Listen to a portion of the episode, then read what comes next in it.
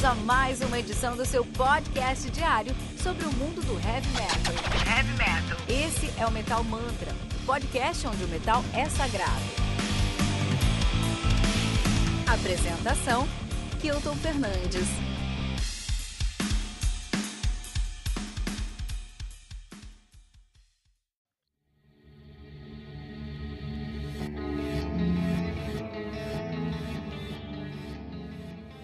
Dizem por aí que, certa vez, os músicos do Slayer pediram cem cabras brancas, guarda-chuvas à prova de sangue, um esqueleto humano cheio de pimenta malagueta e cinquenta mil abelhas-vivas para um show apresentado lá no Fun Fun Fun Fest, no Texas. Já o Ozzy Osbourne é mais discreto em seus pedidos. Nos shows mais recentes, pediu um médico particular para injetar-lhe vitamina B doze, extintores de incêndio e bujões de oxigênio puro. Já o Merlin Manson pede balinhas de goma em formato de ossinhos. Quero saber de vocês, que não poderia faltar no camarim da banda do time Metal Mantra. Bom, vale mencionar que vitamina B doze é ótima para memória, né? Então o Ozzy tá com uns pedidos bem espertos aí e de acordo com a faixa etária dele, né?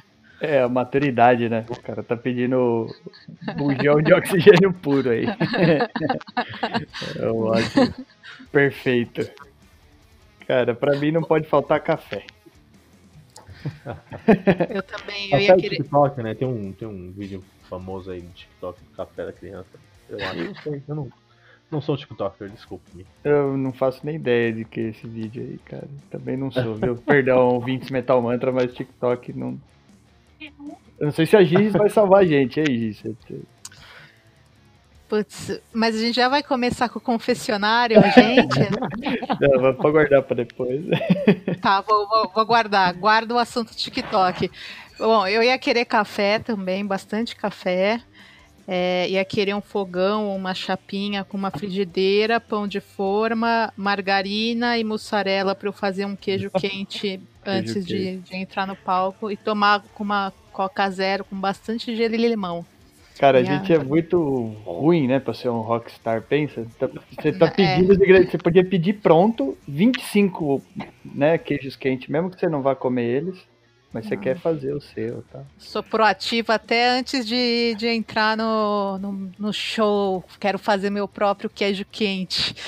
Tá certo. Ai, pode. Que horror, gente. Não tem mas talento eu... pra isso. Mas aí vocês não vão tocar, pessoal. Vocês vão fazer, gravar um, um programa de G N T ali. Não é? Fazer um especial ali, um vlog, pan. Imagina que da hora, né? Fazendo aquela live antes de entrar no show. Ah, o que tá, que tá fazendo? Tá, tá fazendo um queijo quente, passando um café. Gente da gente. Coador de pano, gente. Como a gente, total. Nosso, nosso convidado de hoje vai ganhar um bônus pra pensar, tá? Não precisa responder agora, pode responder lá no final do episódio. Fernando Oster, baterista do Osland e do Deathgeist. Seja muito bem-vindo. Olha, eu que agradeço vocês aí, Piva, Kilton e Gigi, muito obrigado aí pelo convite, tá participando aí do Metal Mantra. Ah, valeu, cara.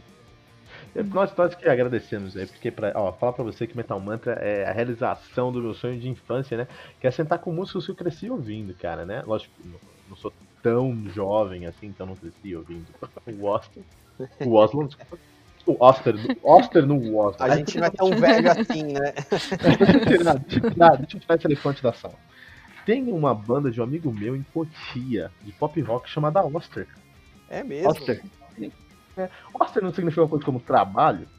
Olha, eu não, não sei. Eu sei que vem do, do austríaco, né? E Oster é uma marca também, né? De eletrodoméstico. É, a marca de eletrodoméstico. É. Mas não é da é, família não, não, infelizmente, viu? Poxa, eu já, já... Ah, não, não, não, não, pô, pessoal, eu, eu viajei aqui, não é Oster o nome da banda. É Zoster o nome da banda. É, chegou ah. perto, pô.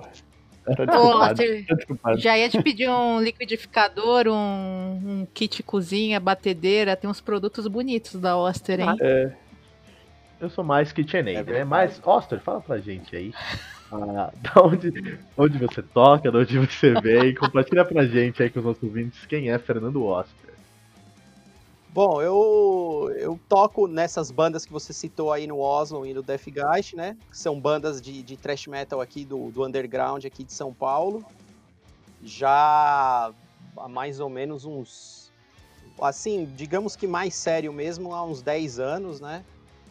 E também tem uma agência de, de booking aí, também dentro do underground, chamada Restless Booking Agency, que no momento a gente está parado, né, devido aí às circunstâncias do momento. Aliás, as bandas, né, a gente tem feito algumas coisinhas aí, mas esse momento eu acho que pra gente é um momento bem delicado aí em termos de trabalho, né, então a gente tem se voltado mesmo no que é possível ser feito durante aí o confinamento, né. E já toco batera aí há mais ou menos uns vinte anos, então conheço um pouquinho aí de tudo que acontece aí nesse nosso underground. Que demais, cara. Um prazer mesmo sentar com você aqui. O Osland, inclusive, antes de gravar aqui, o Metal Mantra nasceu em janeiro de dois mil e dezenove, né? Quase dois anos atrás aí. E antes de fazer os reviews diários, a gente faz, a gente faz uma resenha diária lá de, de, aqui no Metal Mantra sobre álbuns que estão sendo lançados naquela semana, naquele mês no máximo. Mas antes disso, em janeiro, porque eu falei, puta, eu vou começar o podcast em janeiro, né? Porque eu comecei sozinho, né? Eu falei, vou começar o podcast em janeiro. Não tem lançamento de janeiro pra falar. Tipo, tem lançamento, mas como é que eu vou escutar o lançamento que vai sair? Enfim, não dava. Então eu falei, tive uma ideia e eu fiz aí vinte dias, um mês, é, vinte dias úteis, um mês, duas bandas brasileiras. E eu resenhei o A New Life Experience, cara. Eu refiz uma resenha do A New Life Experience, cara. Demais, cara. Que demais. É o nosso é. último full, né? Na verdade, foi lançado em dois mil e dezesseis. E é, assim, pra nós é o nosso, nosso melhor trabalho, com certeza. Puta, fico muito feliz. Eu, gostei, eu, eu lembro que eu falei do Superman, até porque eu gostei bastante. Eu não vou falar pras pessoas ouvirem esse episódio aqui, porque foi... primeira semana do Metal Mantra, cara, deve ser uma coisa temerosa, deve ser uma coisa assustadora, porque, enfim, tava aprendendo e tudo isso, né?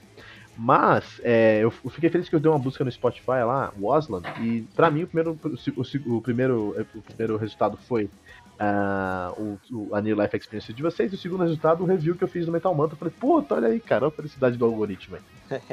Que legal. Viva o algoritmo, trabalhando a favor. Nesse caso, ele deu uma ajuda. Ele deu uma ajuda, cara.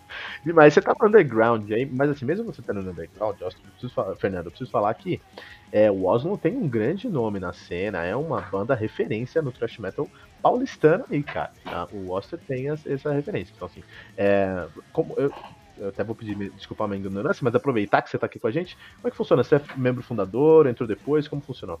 Isso, na verdade eu sou o único membro fundador que restou, né? Puta, que demais. Que demais, né?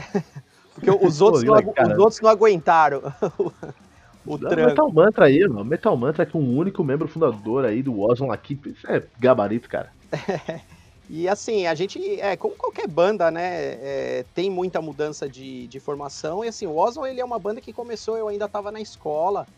É, isso a gente tem mais, mais de vinte anos é, de, de, de banda, digamos assim, mas... Naquele início, era, naquele início e nos dez anos seguintes, ele foi só uma, uma brincadeira mesmo, digamos assim, nada muito sério.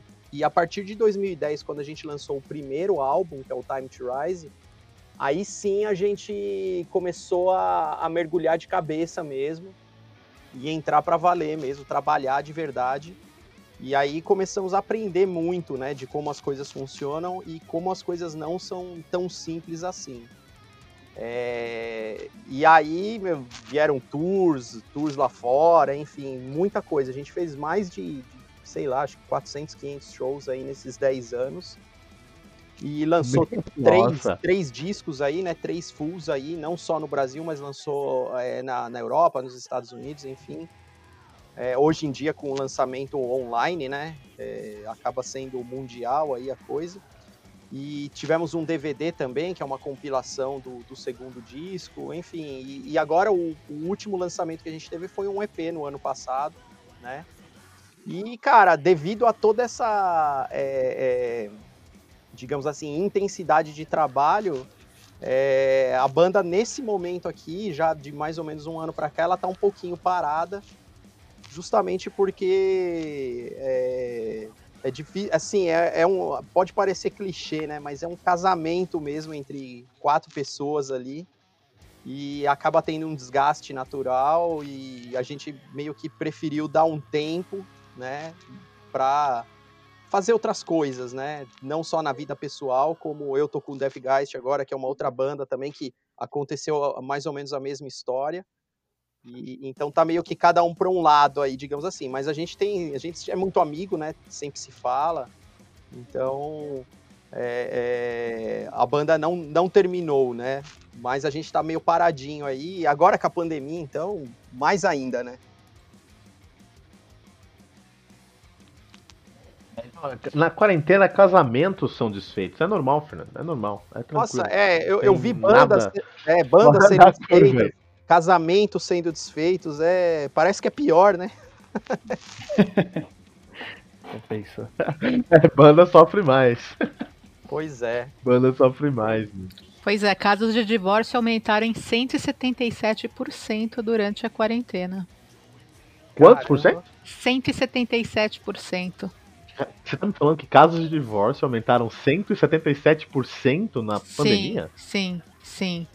De Minha acordo, nossa. Em comparação com o mesmo período do ano passado e de acordo com o levantamento do Google pela pesquisa, a pesquisa por divórcio online gratuito cresceu quase dez mil por cento. Minha nossa. Então, ah, então com certeza aí a, a, a separação de bandas na quarentena aumentou exponencialmente é. aí também, né?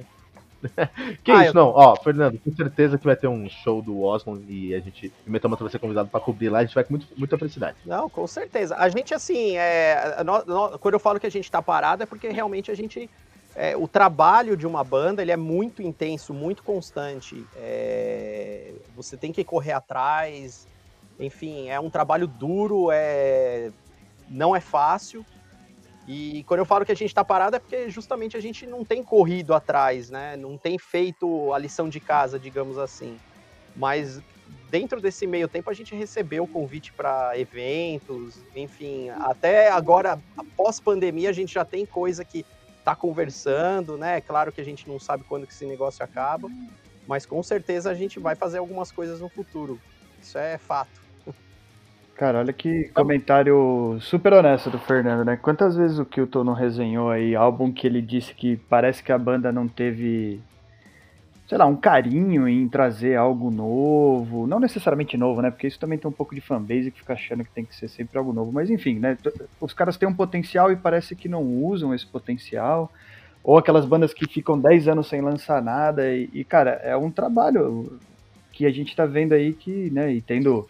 agora até um, um, uma pessoa direta falando que não é uma coisa simples, né, cara? Isso, às vezes a gente, como fã, né, não, não percebe, acha que música pode ser o cara colar dentro do estúdio lá e sair fazendo nota e, e uma hora vai dar certo, e não é isso, é, né? Não, é verdade. Não é isso. Isso é bom até de ouvir, porque a gente... Exato, exato. Toda, toda banda acontece, assim, e normalmente na sequência vem uma ruptura. Acho que pro... É.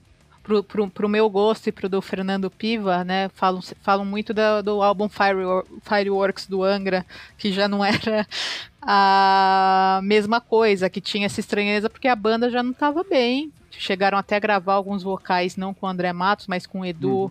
Palaschi, que entrou depois. E não é que, se, não é que é um álbum ruim, mas está longe de ser o que, o que os anteriores representaram, né, na carreira do Angra. Mas hoje é o dia do thrash metal aqui. Falar de Angra, os ouvidos vão ficar nervosos aqui. Ah, é. Ah, mas ó, vou te falar. Eu fui nesse show do, do, de lançamento do Fireworks. Se eu não me engano, foi no Olímpia, em noventa e oito, noventa e sete, alguma coisa assim. Não foi em noventa e nove? No, acho que não. Foi, ou foi noventa e nove, noventa e oito, será? noventa e oito ou noventa e nove. É. Eu fui, uh, chorem, haters, tá vendo? É, não, tá bons tempos, bons tempos. Não, não, mas assim, é, a, ali a gente tem o, os músicos ali, todos eles, poxa, é, Angra é Angra, né? E eu, ó, vou, dar, muito, vou é. dar um spoiler pra quem é time Angra, que, que nem eu, no próximo episódio vai ter uma história muito legal também sobre o Fireworks. Aguenta, Fernando que... Piva, vai ter, vai ter. Quem é Angra, quem é Angra na fila do, na fila do pão, da história, aí, do Briere, do teu tônico, entendeu? Na pegada. Fernando, mas isso é uma coisa legal que eu queria perguntar pra você, Fernando. A gente tem uma... A, a, o Thrash Metal, assim, aqui no Metal Mantra, a gente faz uma resenha, vou até, até repetir isso várias vezes, porque tem que fazer essa autopromoção no meu próprio podcast aqui, né, Fernando? Com certeza. Toda segunda-feira, segunda a sexta, tem um review aqui do Metal Mantra, às seis da manhã. Então eu acabo escutando muita coisa pra trazer esses, esses, essas resenhas aqui do Metal Mantra. E quando, eu sempre tento valorizar bastante, é, essa, falar sobre esses estilos e valorizar bastante. E é muito interessante que Thrash Metal eu acho um estilo tão complexo, tão complexo, Fernando. A galera meio que minimiza o Thrash Metal em muitos momentos, assim como uma caixa, coloca tudo que é Thrash dentro de uma caixa. Mas você pega três, quatro bandas de, de Thrash Metal, dependendo de onde ele vem, dependendo de, onde, da, da, de um pouquinho de influência de, um, de uma outra pegada ali, ele vai ter uma sonoridade muito diferente. E é, eu acho um estilo muito difícil de você criar uma identidade. Eu queria falar sobre isso com você. Então, olha lá, vamos, vamos pensar um pouquinho aqui juntos. A gente tem o thrash da Bay Area, né? Da Bay Area. Isso aí. A gente tem o Metallica, tem o Megadeth, Exodus, Testament. Até eu acho que, eu acho que, eu particularmente, até falei no review lá, eu acho que o Osland é o Testament brasileiro. Eu tô falando isso na, na sua frente. Não, né? É, mas é mesmo. Isso, não só você, como muita gente é, é, diz isso daí, né?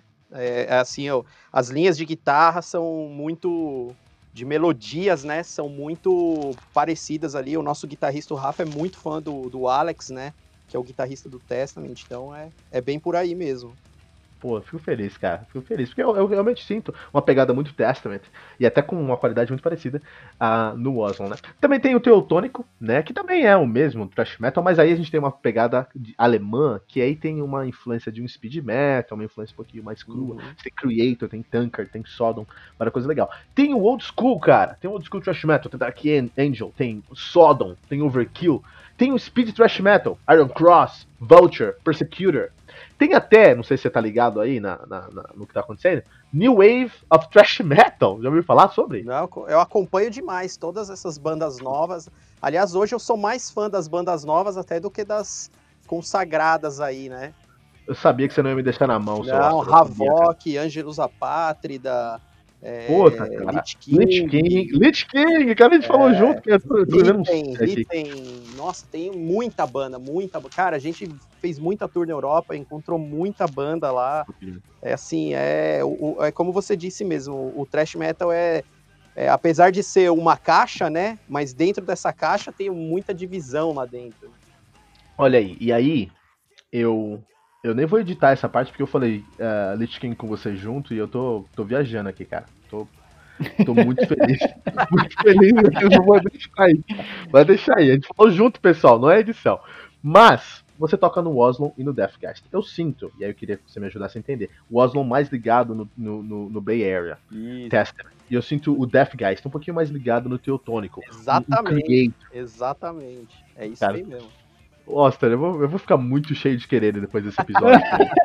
Você vai vendo que a tua análise, né, as tuas resenhas, você é um cara que faz resenha, então você tá mesmo batendo, é, isso daí mesmo, o Osland sempre foi voltado ali pro, pro, pro thrash da Bay Area, e o Testament é um grande exemplo disso, e o Deathgeist foi, é muito mais a, o lado alemão ali, né, mais voltado pro Creator, o, o Adriano, que é o vocal do, do Deathgeist, que era vocal do Biowar. É, é muito, tem muita influência ali de Creator, de Sodom, que é o, o, o thrash alemão ali, né? Mano, ninguém vai me aguentar depois desse episódio. Você tá dando confete pro cara. Você vai ficar insuportável. Nossa senhora. Mas eu queria entender isso de você. É, como é que você gerencia as suas referências, cara, pra você entregar um som que tem uma cara diferente pra cada um desses trabalhos aí, no Deathgeist e no Osland? É, falando especificamente de batera, né, é, eu acabo seguindo muito do que a composição das guitarras acabam trazendo, porque o thrash, ele é um, um estilo voltado, assim, mais pro, pra guitarras e pra vocal, no caso, né, então a bateria, ela tá ali fazendo aquele skunk beat ali, que é aquela batida rápida, é, seguindo a, a melodia que é criada, no caso aí do, do Osland, que tem muito mais melodia. É, então o trabalho de guitarras ele é, é muito mais é, exposto, digamos assim, né? No caso do Deathgeist já é um negócio mais voltado para a linha de vocal. Então a bateria ela acaba seguindo mais ou menos, é, digamos assim, dançando conforme a música, né?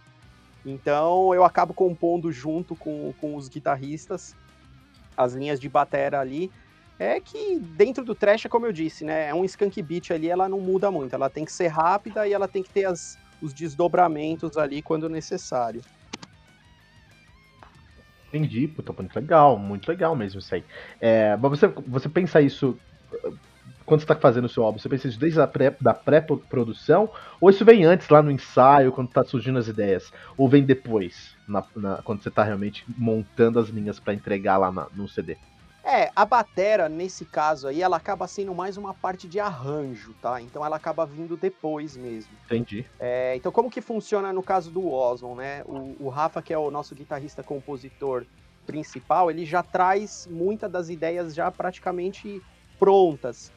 E aí a gente, isso gravado, né? Ele já manda isso pra gente, a gente já dá uma estudada, já, já ouve mais ou menos a ideia dele. Inclusive ele já monta uma bateria ali eletrônica, Pra, pra, pra gente ter uma ideia, uma referência, depois a gente vai pra estúdio, e aí começa a ensaiar e vai mexendo, né, dando, dando os palpites, cada um vai trazendo seu palpite ali do que acha que soa melhor, a gente vai testando e aí a gente grava uma pré-produção. Aí, a partir do momento que você tem a pré-produção, que tá tudo, é, é, digamos assim, já pronto, né, pra ir pra gravação final, a gente passa a estudar em cima disso daí e vai aparando as arestas. No Deathgeist funciona praticamente da mesma forma, né? O Adriano, que é o compositor principal, ele também já vai compondo tudo, já vai trazendo a coisa mais ou menos mastigada, e aí a gente só entra em estúdio para para fazer esses ensaios aí e gravar a pré-produção mesmo, para ter certeza que é aquilo que vai, vai ser gravado finalmente, né? Ô Fernando, e, e é nesse momento que você deve aplicar aí a, a timbragem, né, que é algo que é pessoal, né, apesar de, das linhas você tá falando aí que não fogem muito, mas a timbragem é sempre algo pessoal, né, cara, acho que isso não tem como evitar, você deve colocar o, o teu tempero ali na coisa, né, e fala é, pra gente o, aí... É, é o que a gente chama, no caso da bateria, a gente chama de pegada, né, o jeito de tocar ali, né, nenhum batera é, é igual a, a nenhum outro, né, você pode sim, tentar sim. imitar, mas você acaba tendo aquele teu jeito de tocar. Então, e, e aí, tipo, fala pra gente um pouquinho, então, qual que é o teu kit aí, o que, que você usa no teu drum kit pra, pra fazer esse som, se é diferente entre uma banda e outra, se você acaba usando mais ou menos o mesmo... O mesmo é, kit aí, o mesmo set para as duas. É, na verdade, assim, eu, eu sempre gosto de experimentar coisa nova em cada C D, né? Então, desde o primeiro C D do Osland, eu sempre vim mudando alguns elementos, principalmente é, relacionado a, a pratos, é, afinação, né?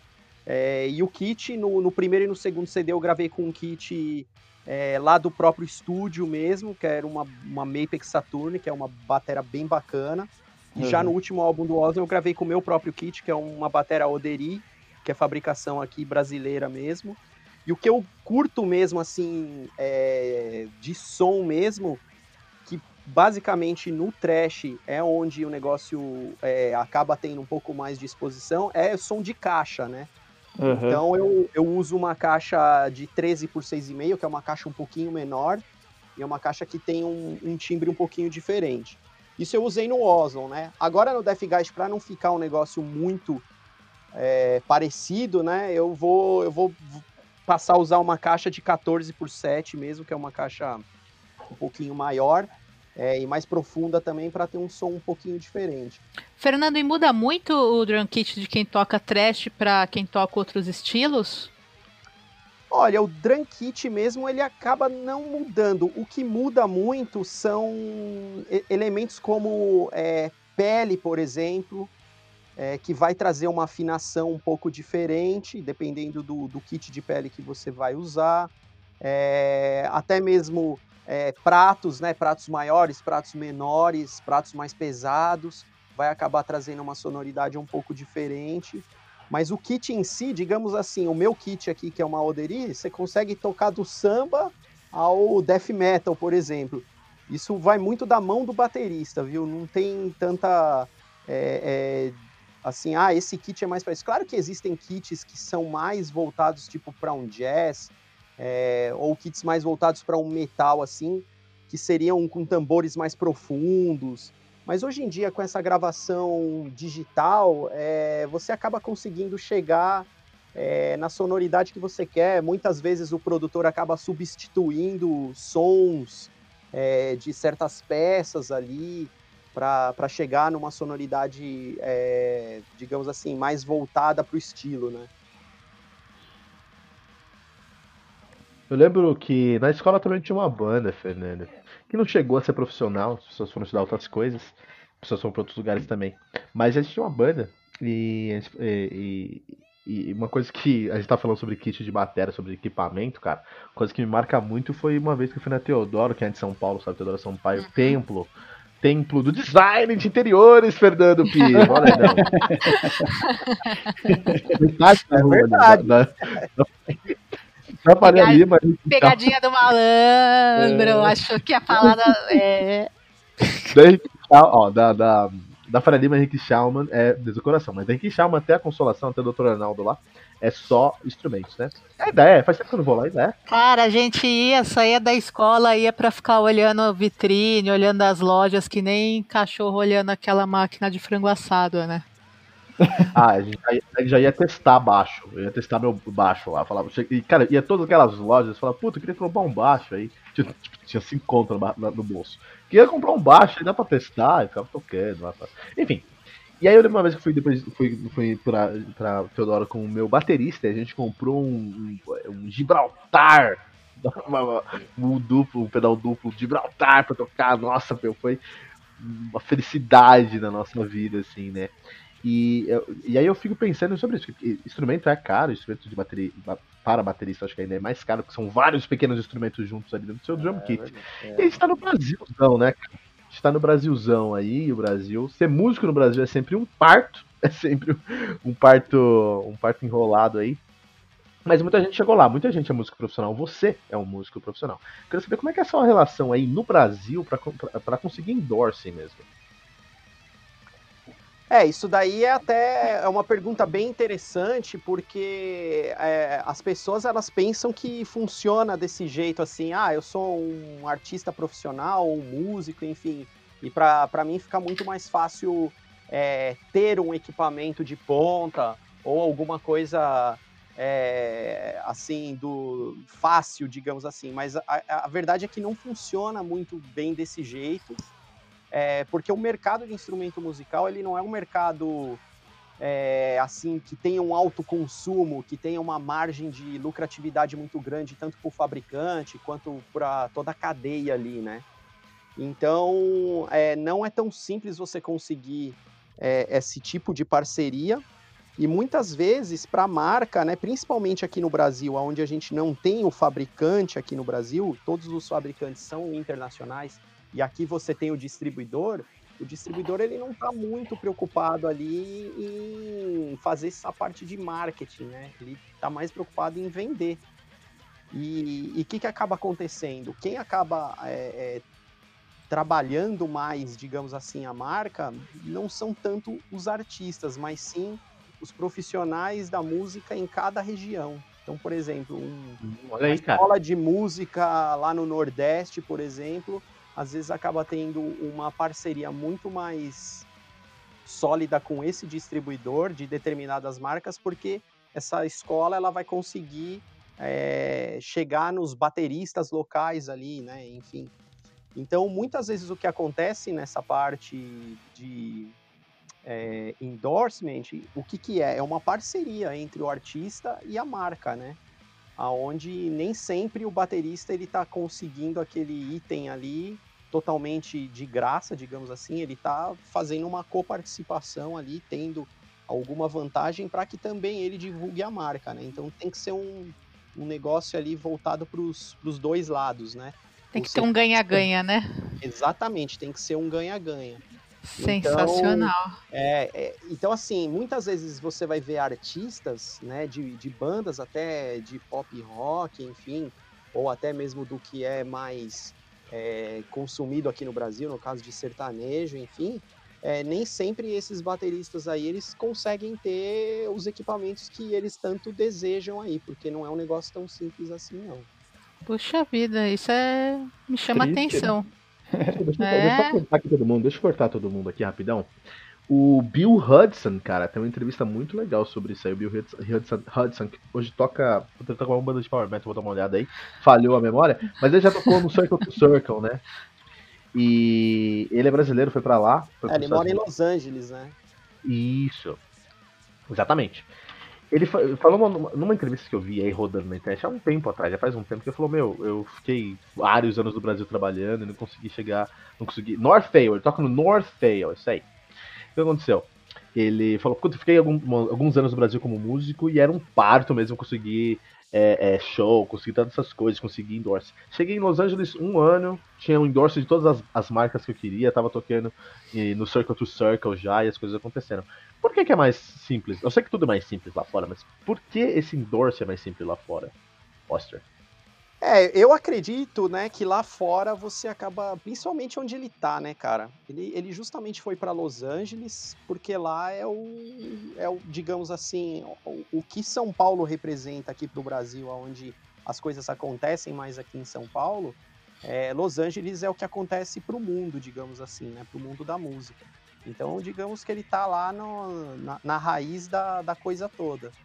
E, cara, o mercado lá funciona de uma forma completamente diferente, né? Você, no, no início aí da, da sua pergunta, você falou, os instrumentos são extremamente caros. Cara, e, e agora com esse valor de, de câmbio, dólar, no caso, né? é, é, é, fica inviável você ter qualquer tipo de equipamento importado aqui, e todos os equipamentos são importados, né? Então você falou aí do pedal Gibraltar aí, cara, pô, um pedal aqui custa uma nota. Tanto que, assim, muita coisa do meu kit é, eu acabo trazendo de quando eu vou, vou pra tour, é, de prato, de pele, de, de coisas desse tipo, porque lá eu acabo pagando muito mais barato do que aqui, porque aqui é praticamente impossível, né, de... De, de comprar, e, o, e essa coisa do mercado, né, aqui a gente não produz, né, aqui a gente só, só compra importado e o distribuidor é que faz essa, essa parte da venda, então a coisa não funciona muito bem para cá, diferentemente lá dos Estados Unidos, né. É. Oster, eu queria voltar um pouquinho agora para falar do som do Osland, que no E P Paranoia vocês fizeram a gravação de uma música do A C D C, né? E aqui no Tribuna a gente sempre fala de versões de clássicos feitas por bandas de várias vertentes do metal. Queria saber o que levou uh, o Osland a escolher um som do A C D C e se você tem uma lista particular aí de clássicos que você gostaria de regravar em algum momento. Ah, legal. Essa pergunta é bacana e é bem fácil de responder, porque na verdade, é, não fomos nós que escolhemos gravar o A C D C, e sim uma é, gravadora, na verdade, lá da Inglaterra, que é um brasileiro, na verdade, que lança por lá. Ele faz várias coletâneas de bandas clássicas sendo gravadas por bandas brasileiras. E a gente Olha que legal! Pra... É, muito legal. A gente tem, tem o A C D C, tem o Black Sabbath, tem o Motorhead, se não me engano ele está lançando Iron Maiden... Caramba. E nós somos convidados para participar do, do tributo ao A C D C. E aí ele deu ali pra gente umas três, quatro músicas do A C D C pra gente escolher. E a gente acabou escolhendo a High Voltage. E na verdade nós gostamos mesmo é de fazer versões, né? Então, eu não sei se vocês tiveram a oportunidade de ouvir, mas ela é, né? Como que a gente iria gravar um cover de um rock and roll, ainda mais A C D C, que é um negócio tão icônico ali, né? Você ouve a primeira palhetada de uma guitarra, você fala... Já reconhece, aí, né? né? É, sim. Então, é, exatamente. Então a gente decidiu fazer uma versão, na verdade, uma versão mais voltada ali para um, um thrash, né? Que é a uhum. nossa pegada. E acho que a gente teve um resultado bem legal ali. Ficou um negócio diferente e ficou legal, né? Só não conseguiu ficar mais legal do que a original, porque eu acho que é impossível alguma coisa ser mais legal do que A C D C, né? Que A C D C Olha é... eu sendo cancelado de novo. Por quê? É, eu brinco aqui que, cara, eu, ah, eu exponho a minha opinião às vezes e compro a briga, cara. Eu gosto muito de A C D C, gente, muito. Mas eu acho que eu gosto tanto que deu uma enjoada, cara. Eu brinco que A C D C é o seguinte: se você tiver num churrasco, aí você põe a coletânea inteira da A C D C no aleatório.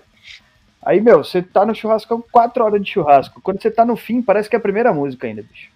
Puta, tem uma hora que os caras não mudam, velho, é a mesma coisa, é legal, ah, é a mesma coisa, é... velho, só que é isso, sabe, também. É, a discografia toda, ela é desse jeito, né, é, é, eu falei, você, você é ouviu eu... uma palhetada ali da, da guitarra, você fala, cara, é A C D C, Sim. Tem... É que o Fernando Piva tem uma tradição de ir nesses churrascos e às vezes tem karaokê e ele sempre canta Back in Black. Ah, é, eu... Aí agora... Aí pegou, é... pegou nojinho da banda agora, porque sempre canta a mesma coisa e enjoou. Pois é, cara, é que então, Black in Black é mais fácil. Eu cantava Eduardo e Mônica antes, mas aí a turma odiava de vez, assim. Eu falei, preciso de algo melhor um pouco. Aí fui pra Black in Black, entendeu? Aí já deu uma cansada também, preciso arrumar algo novo agora. Particularmente, vocês falaram aí de, de, de rock clássico, me dá até uma coceira no corpo aqui. Fui escutar o High Voltage do Osland, eu prefiro até, foi mal aí, desculpa a minha tietagem, mas... Pois é, é muito melhor, pô, é isso que eu tô querendo dizer. Mas, aí que eu mais falei cara, que eu ia ser cancelado. Não, mas eu achei que ficou uma versão muito, muito bacana, assim, tanto que foi uma das músicas mais divulgadas ali da, da coletânea, foi essa nossa versão aí, porque realmente a gente quis dar uma cara diferente pra ela, né? Então, quem, pra quem tá escutando aí o podcast, assim que terminar o podcast, meu, vai lá no Osland e procura a High Voltage que tá no Spotify. Faça isso, vai eu ser uma grata é surpresa. Eles estão ouvindo aqui também, no fundo, no nosso episódio também, pessoal. Fica à vontade. Mas olha só, é...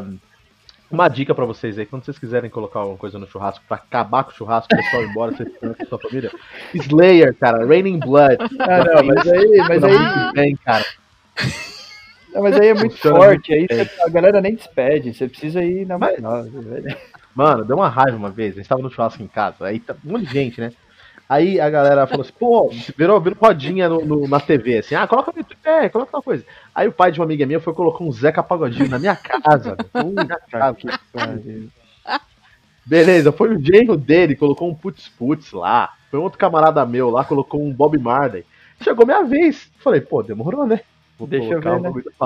O Raining Blood, lógico, o Raining Blood, né, cara? Pô. Meu, a galera começou a sair da sala, foi comer linguiça. Eu falei, meu, você tá de sacanagem com a minha cara? Vacilo, meu, vacilo. vacilo. Essa era. Sabe que isso? Essa era do Instagram, seu Oster. Era do Instagram, só isso pra cima. Inclusive, eu queria saber aí, Fernando Oster, se a era do Instagram mudou muito a dinâmica do dia a dia como um batera de metal, né?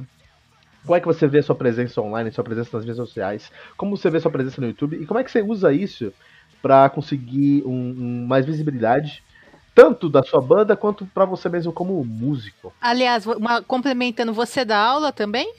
Não, não dou aula. Não dou aula. Eu sou um baterista que não sou referência para nenhum uh, aluno, digamos assim, porque eu pouco estudei e deveria ter estudado mais. Hoje eu sinto um pouco de falta, né?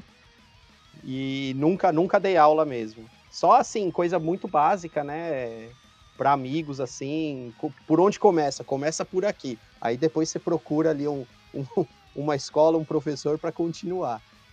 Começa por aqui, Blast Beat, cento e oitenta B P M, é isso aí. É, mas, mas ó, isso daí, não, só para rapidinho, não quer dizer muita coisa, porque o, o Brand, o baterista do Mastodon, ele não estudou absolutamente nada. Ele aprendeu bateria na raça, obviamente, né, depois de tocar, acho que o cara vai, vai criando esse estudo particular, mas, e ele fala a mesma coisa que você, ele fala, pô, eu deveria estudar, ter estudado um pouco mais, e aí ele fala, a galera que é nova, não me copia, vai estudar. Só que, meu, exatamente, o cara faz o... É. E ele canta também, né? Canta Nossa, também. O cara... é, mas, é, pessoal, mas o Neil Peart, baterista do Rush, ele, ele fez aula na semana que ele morreu.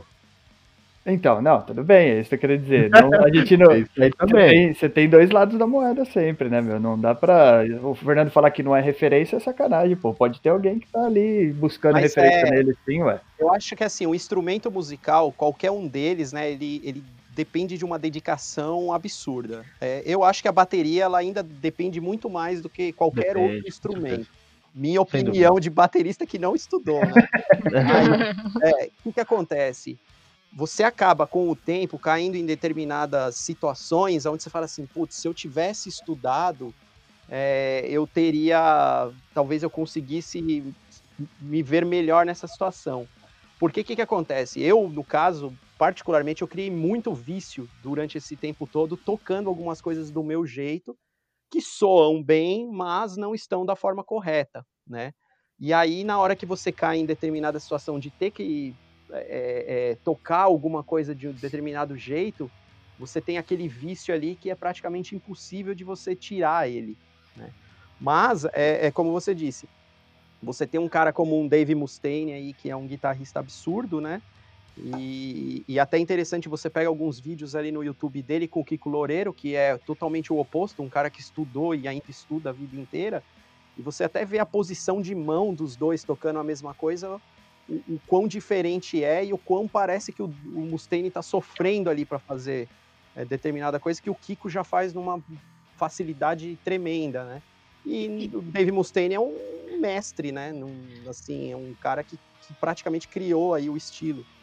Então, é, não estudar não quer dizer que você não é capaz, né? Mas acho que quando você estuda, você consegue chegar mais fácil no resultado.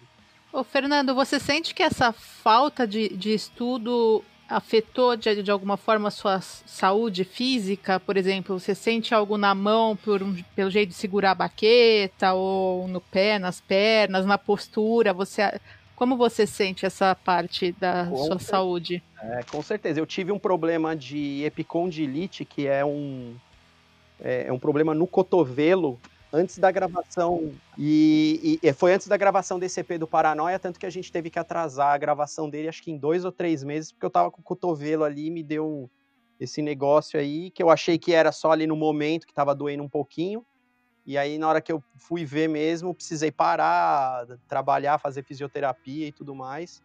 Então, assim, é, essa foi uma, uma situação que aconteceu mesmo. Mas com certeza, você tocando errado ali, fazendo um movimento errado é, durante muito tempo, com certeza vai trazer é, é, isso daí. Porque, é, é assim, bateria é um movimento, assim como os outros instrumentos, mas é um, muito movimento repetitivo, né? Sim. E, então, ao lado disso, eu também eu pratico esporte, é, tenho que ter ali a minha saúde física muito boa para evitar essa... É, lesão, esse tipo de coisa. E assim, de todos esses bateras aí que vocês vão pensar das bandas, aí todos eles com certeza têm algum, algum tipo de lesão, e conforme a idade vai chegando, né, que os caras também estão ficando velhos, essas lesões aí vão aparecendo também. É, até eu te perguntar se, se nesse sentido você vê a tua carreira limitada até uma certa idade, se você pensa em, em fazer alguma outra coisa relacionada à música que exija menos do que uma turnê, por exemplo, que você toca todo dia, tem que treinar com uma frequência muito grande. Como você vê o seu futuro como músico? É, com certeza. Isso que você comentou aí, parte de turnê, por exemplo, quando a gente viaja e faz, sei lá, eu já cheguei a fazer acho que trinta, vinte e cinco, trinta shows numa turnê ali num período de, de trinta, trinta e cinco dias, você precisa estar com um condicionamento físico muito bom, porque não é só a parte de tocar, né? Você está numa turnê ali, você tem um cansaço, uma exaustão física muito grande pela própria turnê, né? De estar viajando, chega no, no lugar, monta, desmonta, você é o primeiro a chegar, o último a ir embora... É, dorme mal, come mal... Você é enfim. Praticamente um atleta de alto rendimento, né? Exatamente, exatamente. Você pegar esses bateristas aí de, do thrash metal pra cima, digamos assim, é, é alto rendimento mesmo, assim, é coisa é, é impressionante. Então, realmente é algo que, assim, é, apesar de ver aí, né, baterista do Black Sabbath, baterista, o Charles Watts mesmo, que seja, do, do Rolling Stones... Os caras tocando até sessenta, setenta anos de idade, mas é algo que, assim, não é um thrash, um death aí, né? Então, uhum. é, eu fico surpreso de ver caras como o Gene Hoglan, é, que já tem ali cinquenta e poucos anos ali, ainda tocando, num, assim, é muita técnica envolvida, né? Para o cara conseguir é, tirar um som ali. O próprio Lars Ulrich ali, do, do uhum. Metallica. Nico McBrain, se eu não me engano, tá com sessenta e oito, sessenta e oito, acho que é uma coisa assim. Sim. Ou setenta, não sei. E o cara tocando ali, só que, né, o Iron Maiden já é uma banda que não toca todos os dias. Ele mesmo, eu vi uma entrevista recente dele, é, ele falou, cara, sem condição de, de tocar todos os dias. É no, no máximo um dia sim, um dia não, e três shows por semana. Porque o, e ainda o cara faz um show de duas horas, né? Duas horas e meia. Então é assim, um absurdo, né? E deve ser que nem o Ozzy pediu um. Eu ia falar isso agora, cara. É. A turnê dos caras agora. É. Esses fisioterapia, cara... é. Acupuntura. Vocalistas, principalmente, todos eles têm balão de oxigênio ali no backstage. Isso porque eu também trabalho em shows ali, eu vejo todos esses vocalistas aí tem ali, porque, meu, é um negócio que dá um refresco para eles ali no, entre uma música e outra ali, se necessário. E é nisso que a gente vai entrar agora, Fernando. Você comentou no comecinho do programa que você é um dos sócios da Restless Booking Agency. E muitas vezes o, o ele não faz a mínima ideia da logística que existe por trás de um show, que vai de encontrar uma casa, um local, horário, valor, alinhar é, preços, comunicação, divulgação em todas as frentes, segurança, hotel e mais assim uma infinidade de, de atividades. É, eu queria entender como você se envolveu nessas funções é, de ordem mais administrativa e também se está se, se dando para tocar normal a carreira de músico ou, ou se de vez em quando tem algum conflito entre a agenda do, do Osland e a dos seus clientes. É, na verdade, acabou acontecendo justamente porque eu fazia muita dessas coisas para o Osland, né? É, as tours europeias ali, a gente chegou a trabalhar as primeiras vezes que nós fomos com agências e depois eu acabei pegando para fazer, porque assim, hoje em dia é, pode, assim, é tudo muito glamuroso, viu? Vocês veem aí bandas grandes e tal, claro que né, a gente comentou sobre ícones aí, com certeza para eles é, ah, é bem desse jeito mesmo, tudo no glamour aí. É, as coisas que vocês comentaram ali no camarim, o que, que não pode faltar, esses caras vão ter tudo que eles pedirem. Agora, isso daí a gente tá falando de, sei lá, dois por cento, um por cento ali de quem tá na estrada, né? Os outros noventa e cinco por cento, noventa e oito por cento ali é graxa total. Então, é, para nós, obviamente, não foi diferente. E eu acabei pegando para fazer muita coisa, porque o que, que acontece? A partir do momento que você... É, ah, eu quero ter uma agência de booking, eu quero ter uma van, eu quero ter backline, eu quero ter é, hold, técnico de som, tudo assim, tudo do melhor, você vai estar tá gastando mais. Sim. Né? E aí, com certeza, essa conta não vai acabar fechando lá no final, ela vai ficar bem desbalanceada. Então, a gente acaba absorvendo muita coisa, né? E essa parte de agenciamento mesmo... É, eu acabei pegando muito para fazer pro Osland, então eu sempre fiz a parte de agendamento do Osland e venda de shows, é, contato com produção, enfim, tudo isso daí.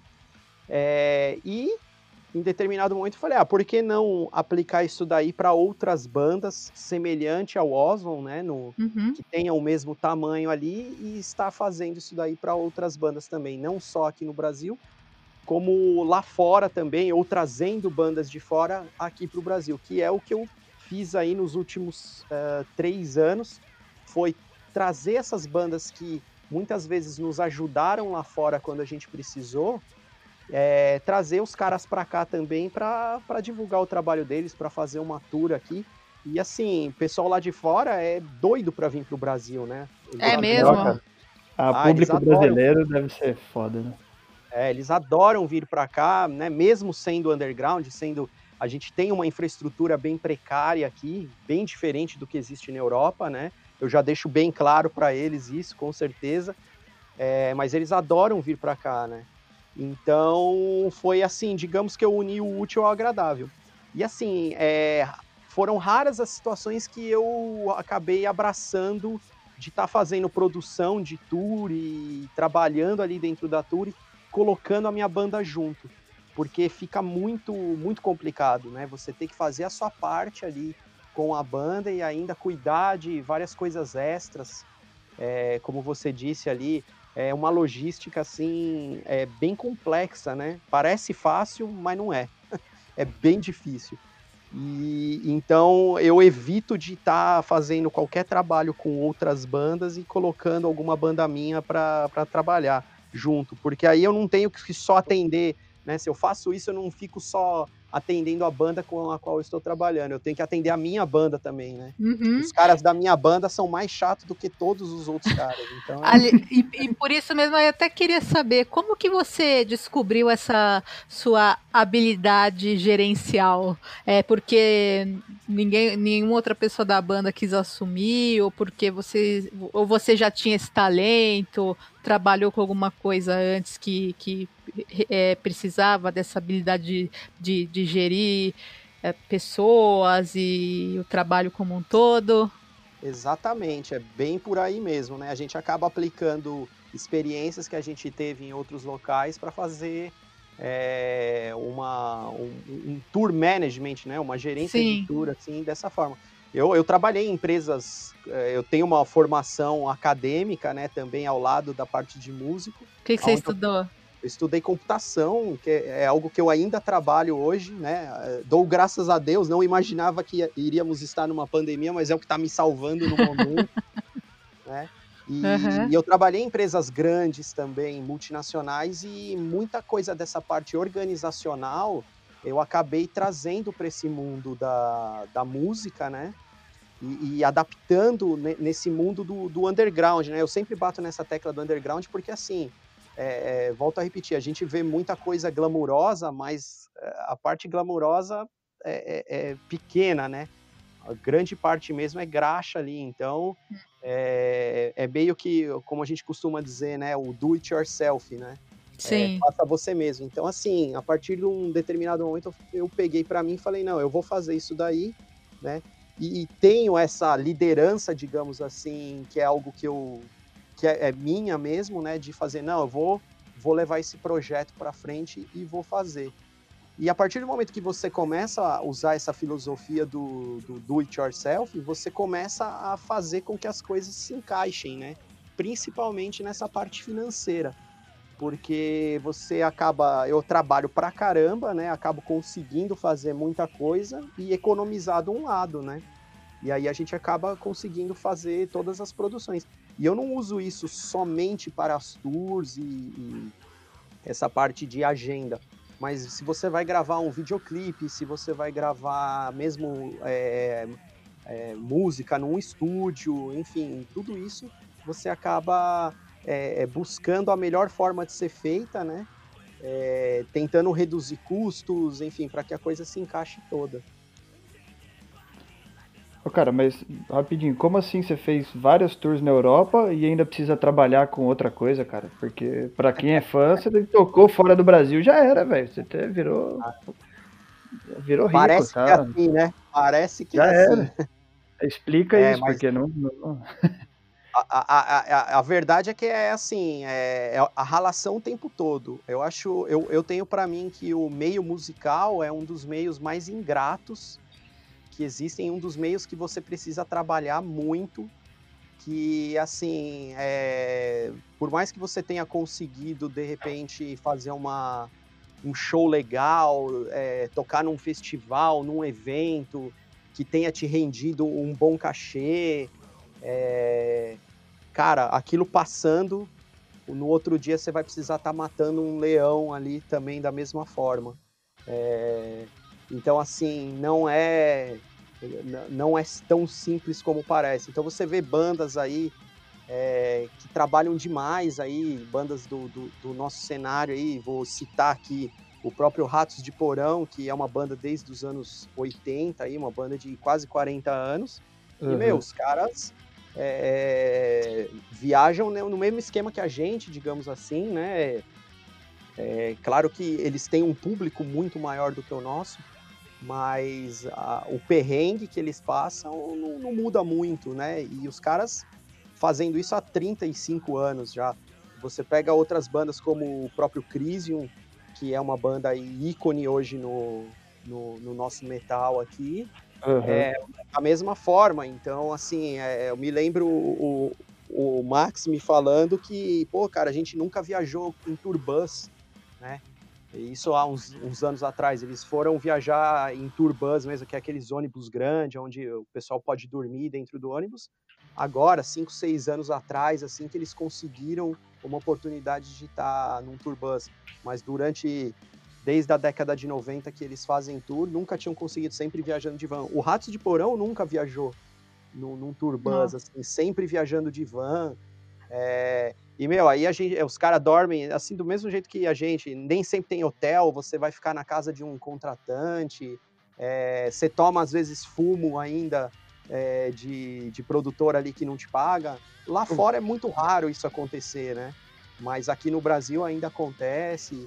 Então é, meu... Difícil atingir aqueles é, dois por cento é tão... que você falou, né? Pois é. Cara, dificílimo, assim. Eu vou te dizer que aqui no, no Brasil a gente tem aí, o claro, o Sepultura, que tá num nível ali, o próprio é, Angra, né? E, e as bandas ali derivadas do Angra ali, que hoje tem, tem três, quatro Angra ali, né? E que os caras vão saindo da banda, vão montando a banda deles ali. Esses caras conseguem... Não fui eu que falei. É. Não, a real é que o Angra, a real Ele... que o Angra é um grande, a, o Angra é um grande marketing multinível, essa é a realidade. É verdade, é verdade. É, ô, Fernando, você falou das bandas, que as bandas sonham em tocar aqui no Brasil e tudo mais. Conta pra gente uma história aí inesquecível de banda que você trouxe pra cá. Nossa. Olha, tem, assim, toda a tour tem histórias ali, né? Principalmente é, bandas aí europeias vindo pra cá. Eu trabalhei com uma banda da Bélgica que são grandes amigos meus, que, meu, os caras vêm pra cá e é, muita coisa é diferente, né, do que, do que pra eles, assim. Então, acho que a, a maioria das, assim, e aí os caras vêm aqui não só pra fazer o trabalho ali, né, das bandas, mas vêm, acabam se divertindo. Então, a gente acaba... É, e gostam muito, né, do Brasil, do, do povo brasileiro, e o brasileiro gosta muito do, do estrangeiro, né, principalmente uhum, do uhum. europeu, então a gente recebe muito bem. E assim, é, é a história de, meu, os caras encher a cara e você tem que cuidar dos caras ali. Meu Deus. Oh, é, é... Fato, é fato ou fake essa história de que vem banda gringa, tem que levar na churrascaria? Cara, é, isso é fato. Sim, eu faço questão de levar, ou quando eu tenho tempo e são amigos meus, eu trago aqui em casa, aí eu faço um churrasco. Faz aquele aqui. Churrascão padrão. É, é, é diferente, porque assim, não tem lá, né? Na Sim. Europa, assim, é, é muito... Assim, não tem a abundância que a gente tem aqui, né? De, de, de carne, sim. Comida. É, olha, tem uma história que é muito engraçada, até com esses belgas mesmo, que eu dei uma bronca neles... Porque nós, é, é, lá na Europa não existe esse negócio de coma à vontade, né? Não, uhum. tem, é, lá você vai num restaurante, você pede o prato, os caras trazem, você come ali, beleza. E aqui é muito pelo contrário, né? Muitos lugares que a gente vai, você paga um valor ali fixo e coma à vontade, né? Sem desperdício, correto? Nós estamos acostumados com isso. Meu, os caras encheram o prato de coisa, o garçom passava, os caras mandavam pôr no prato e eu só olhando, falando, meu Deus, os caras não vão comer tudo. Aí daqui a pouco encostaram ali, eu falei, meu, vocês não podem fazer isso, cara, isso é desperdício e não sei o quê. E aí deu uma bronca ali neles, né? Aí aprenderam, né? No, é, no, tá na refeição seguinte já viram que não era pra pegar tudo, né? Teve que né? pagar a taxa de desperdício. É, não, você sabe que eu tive que conversar lá com a pessoa do restaurante, falei, ó, ah, os caras não sabem como é que é. Então, assim, o, o tour manager passa por todas essas... Tá passando essas vergonha, passando pano, pra, pra, passando pano pros gringos. Passando pano pra gringo, né? Então, assim, é, é, são, são essas situações, assim, que, que acontecem, mas aí os caras aprendem e, e na, na próxima tá todo mundo já sabendo como funciona.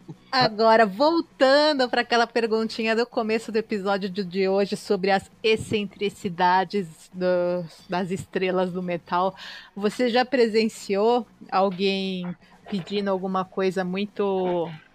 Nossa, sério que o cara quer isso no camarim, no show dele? E qual que seria, e qual é a sua excentricidade? O que você já pediu aí em algum show? Olha, eu vou te falar que tem muita situação, vou te dar até um exemplo é, do que aconteceu uma vez que eu também estava, é, é, não trabalhando, mas estava acompanhando um evento que era o Slayer, se eu não me engano, em dois mil e onze ou dois mil e treze, não me lembro. É, baixou, baixou o clima aqui agora, vou mudar o som, porque agora ficou séria a história. É, e o que que acontece? O Kerry King, ele foi fazer uma tarde de autógrafo, eu não me lembro, acho que foi na Teodoro Sampaio mesmo. Uhum. E, meu, eles são patrocinados pela Jagermeister. É, Ai, nossa! Chegaram lá e os caras falaram, meu, me arruma aí duas garrafas de Jagermeister, porque, meu, o cara precisa tacar a porra da garrafa ali, papapá. E a gente achando que era a coisa que o Kerry King queria tomar e... falando, porra, aí saímos correndo, fomos num supermercado, pagamos uma nota lá. É no... caríssimo, é caríssimo. As, as duas garrafas lá e botamos ali na mesa do cara. E, na verdade, era uma exigência do patrocinador, porque o cara nenhuma, não bebeu, aí eu não sei que aquelas garrafas sumiram, né, na hora.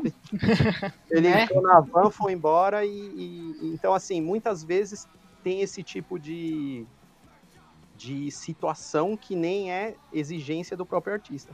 E digo mais, tem muitas vezes que é exigência do próprio produtor da banda, porque é, eu já trabalhei em eventos que é, bandas maiores, né, já aí dentro dessas aí de, dos dois por cento aí das bandas, uhum. onde a gente monta um camarim lindo para a banda, com todas as exigências que a banda fez ali de...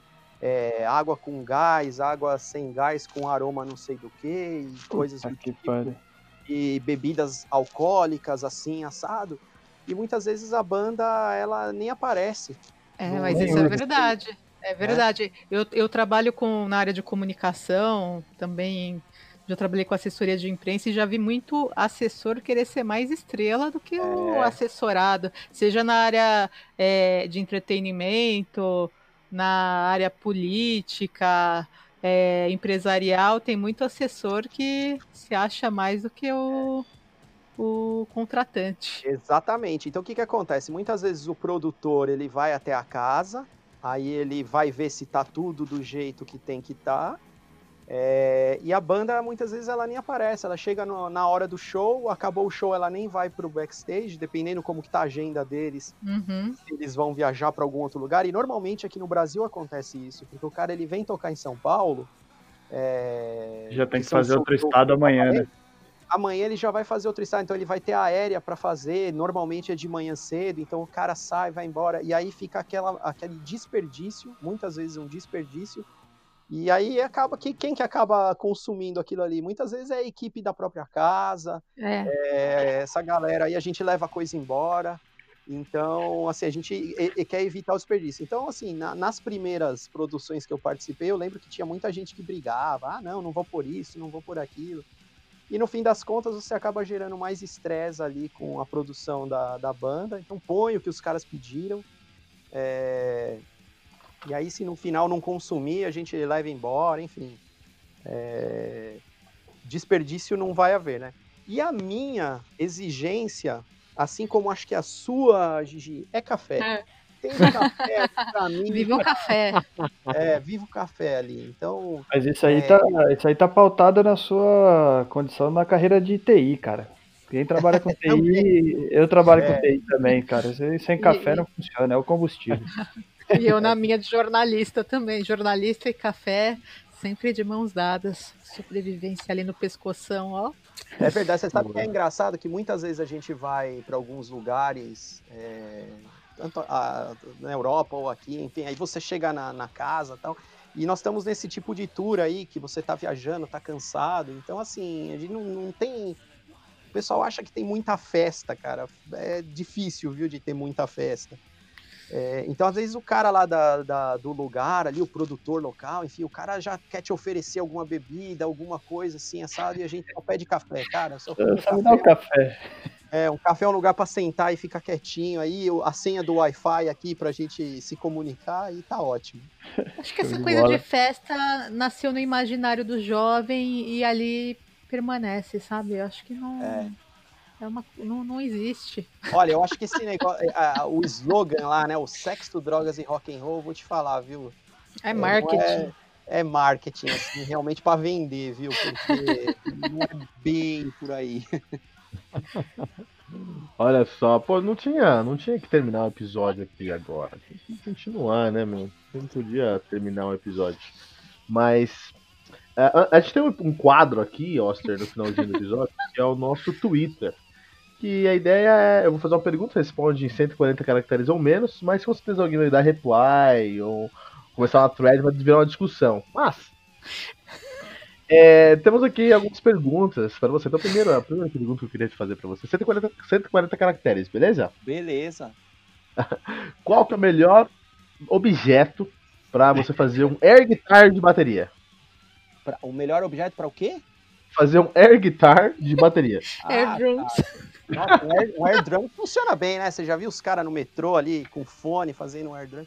Cara, a bateria eu acho que ela é um instrumento mais fácil para você fazer qualquer tipo de, de improviso, digamos assim, né? Porque qualquer mesa, madeira, caixa, qualquer coisa, você consegue ali tá batucando, tá fazendo um sonzinho, tirando um...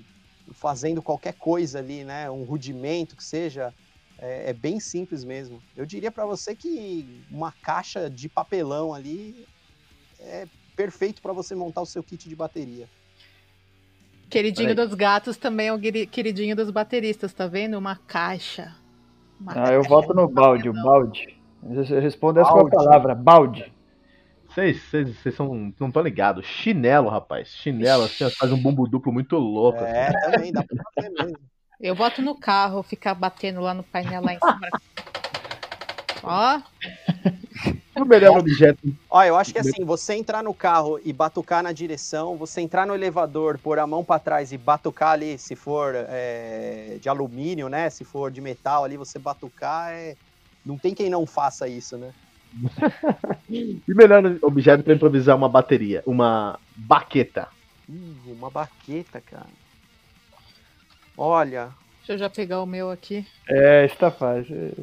Olha, as, as mulheres que tem aquele, aquele palito de prender o cabelo, né? É um negócio legal. Eu pego da minha esposa aqui, quando dá sopa ali, eu tô com o negócio na mão.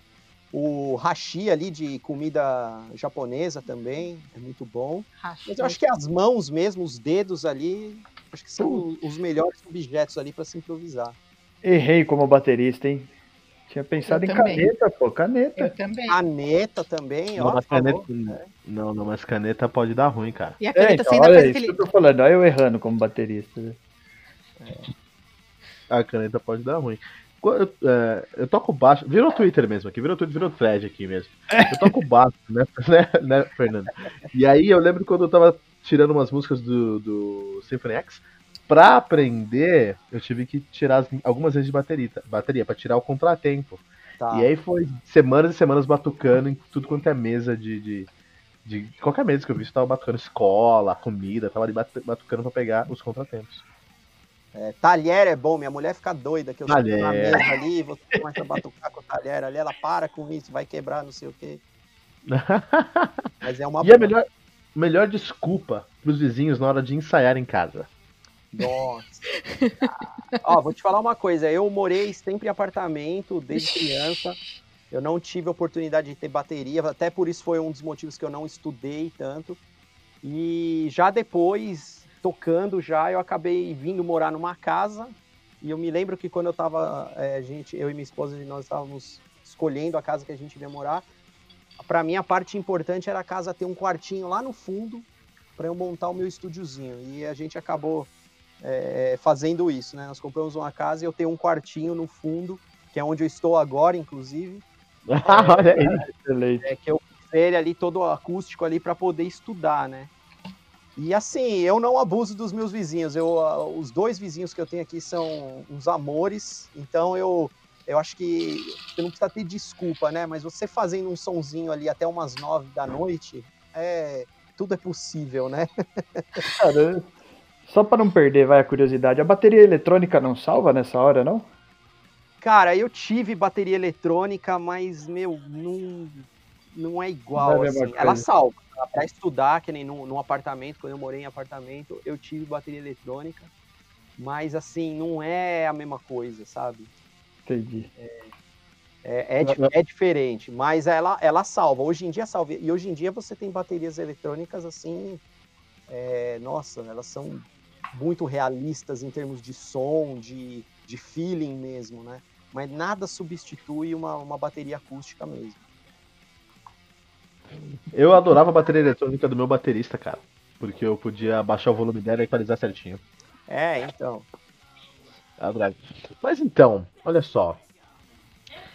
Chegamos ao final do nosso Metal Mantra de hoje, chegamos ao final do nosso, último, do nosso episódio número onze com o Fernando Oster do Osland. Muito obrigado por sentar conosco hoje. Eu que agradeço aí a, a, o convite, muito gostoso conversar com vocês aí, falar um pouquinho das bandas, um pouquinho do meu trabalho aí, poxa, excelente, muito obrigado mesmo.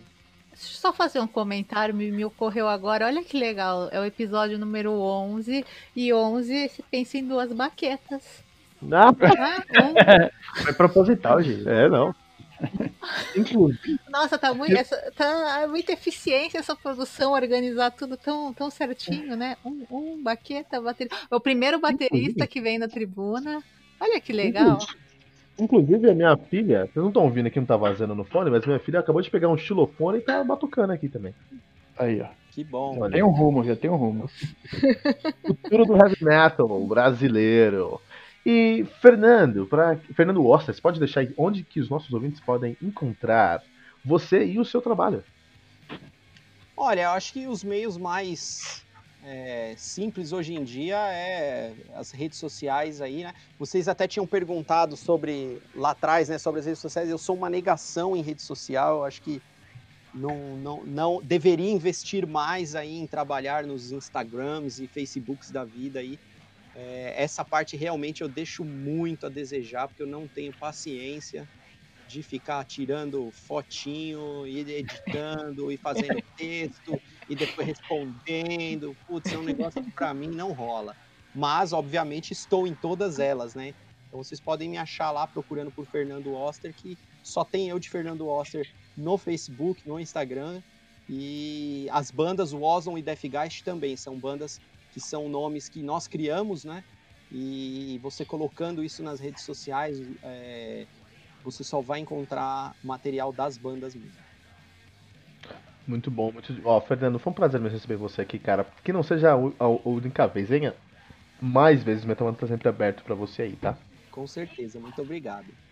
Bom, cara, estou muito feliz, muito feliz mesmo de sentar com todos aqui, o time Metal Mantra e o Fernando Oster, muito obrigado mesmo.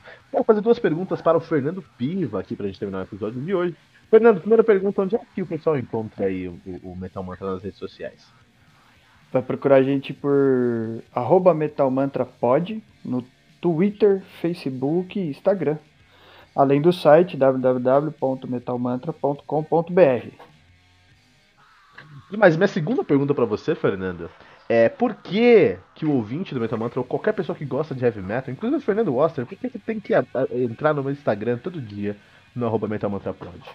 Porque o Metal Mantra tem todo dia, de segunda a sexta, muito cedinho, bem cedinho no feed lá do Metal Mantra, as principais notícias do mundo do metal, antes que qualquer um, você não vai achar em nenhum outro lugar, primeiro é com a gente, cara. Pode procurar, duvido, tá lançado o desafio.